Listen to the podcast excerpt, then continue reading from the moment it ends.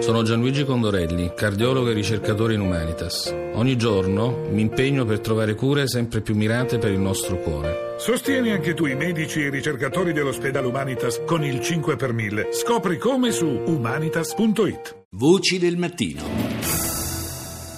Il me revient de vous annoncer que nous avons arrêté Salah Abdeslam. E quello che stiamo sentendo è la voce di Charles Michel, il primo ministro belga che annuncia l'arresto di Salam Abdeslam. Avete sentito la polizia di Bruxelles dopo quattro mesi a Molenbeek ha arrestato il super ricercato Abdeslam, l'unico superstite tra i terroristi di Parigi che eh, sarebbe stato tradito da una soffiata e ferito eh, e braccato insieme a un complice. Cinque in totale sarebbero gli arresti. Notizia che arrivava proprio nelle ore in cui eh, si siglava l'accordo tra Unione Europea e Turchia, eh, che hanno siglato questa intesa proprio per ridurre i flussi di migranti verso la Grecia e da domani gli illegali saranno rinviati, ma niente espulsioni collettive. Questo l'accordo tra l'Europa e Ankara, però Ankara chiede delle condizioni, chiede eh, qualcosa in più all'Europa.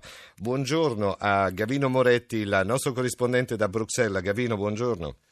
Buongiorno Lorenzo, un saluto agli ascoltatori. Cosa chiede le, eh, la, la, Turchia per fare diciamo, da uh, cuscinetto all'Europa, da avamposto ai flussi migratori? Intanto sì, la Turchia eh, ha molte richieste, non a caso il vertice del 7 marzo si è risolto con un nulla di fatto, rinviando a questo che era un consiglio ordinario in cui due giorni di lavoro sono stati dedicati al raggiungimento di un'intesa.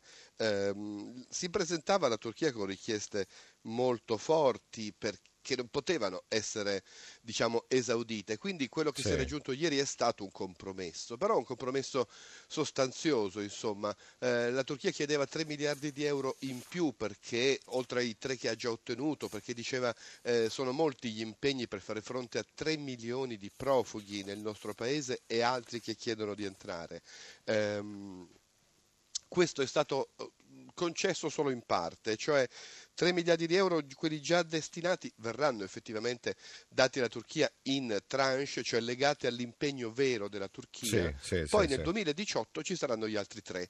Il punto però più importante che Erdogan ha chiesto più volte, ha sottolineato, era quello della liberalizzazione dei visti, e cioè per i cittadini turchi che vogliono entrare in Europa la possibilità di farlo con grande facilità, sì. anche perché molti turchi vivono ad esempio in Germania, in altri sì, paesi, sì, hanno una comunità molto forte.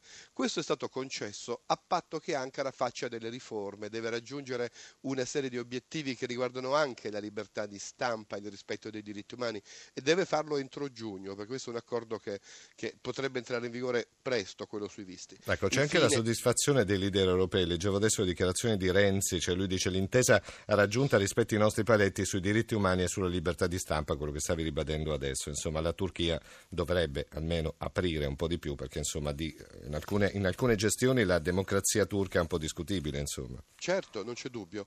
E poi c'è questa trattativa, ma resta sullo sfondo dell'ingresso della Turchia nell'Unione Europea, qui si parla ovviamente di tempi lunghi, lo hanno detto tutti tutti, anche Juncker, il Presidente della Commissione, si riaprirà questa trattativa, ma anche lì c'è tutto un lungo percorso da fare.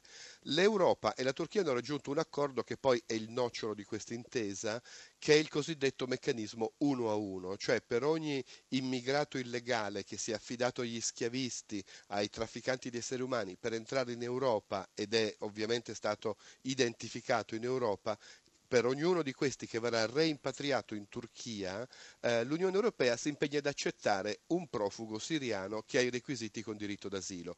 Questo scambio 1-1 dovrebbe disincentivare il ricorso ai trafficanti di esseri umani, perché chiunque vuole spendere 5, 10, 20 mila euro da dare a uno schiavista per passare il Mediterraneo e entrare in Europa sa che viene reimpatriato, dovrebbe essere disincentivato, pensarci due volte prima, prima di farlo, prima di affrontare questo viaggio. Al tempo stesso i rifugiati, i siriani che fuggono da una guerra, da una situazione di grande difficoltà che arrivano in Turchia, hanno da mettersi in fila, presentarsi ufficialmente nei campi profughi turchi per entrare quando sarà il loro momento in Europa. Questo accordo, se regge, dovrebbe calmierare la situazione.